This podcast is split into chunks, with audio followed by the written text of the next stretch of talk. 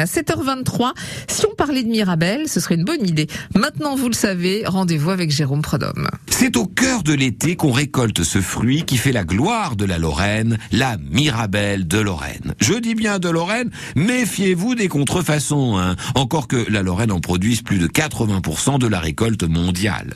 Même si dans certains conservatoires botaniques on vous montrerait quelques autres sortes, il y a deux principales espèces de Mirabelle, la Mirabelle de Nancy et la Mirabelle de Metz. Et oui, même pour ça, on est différent entre le nord et le sud. Ceci dit, pour quelque chose de si lorrain, ben, il semblerait bien que la Mirabelle ait pas mal voyagé. On dit qu'elle nous est venue de Turquie, comme Saint-Nicolas d'ailleurs, et, que les Romains lui auraient donné son nom, Mirabellis, qui veut dire belle à voir. Et on ne peut être euh, que d'accord avec eux. Hein. Euh, elle est toute dorée avec le fameux cul rouge, comme on dit, et cette petite pruine, une sorte de voile blanc, qui est souvent gage de fraîcheur.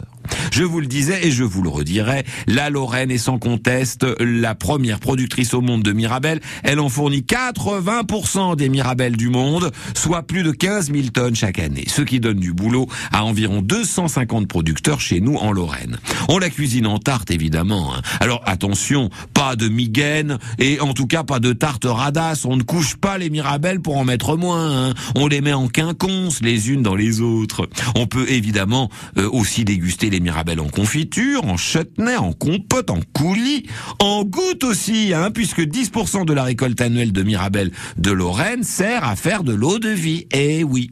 Alors il paraît que la Mirabelle est bonne pour le cœur, qu'elle est pleine de sucre naturel et qu'elle est bonne pour le transit.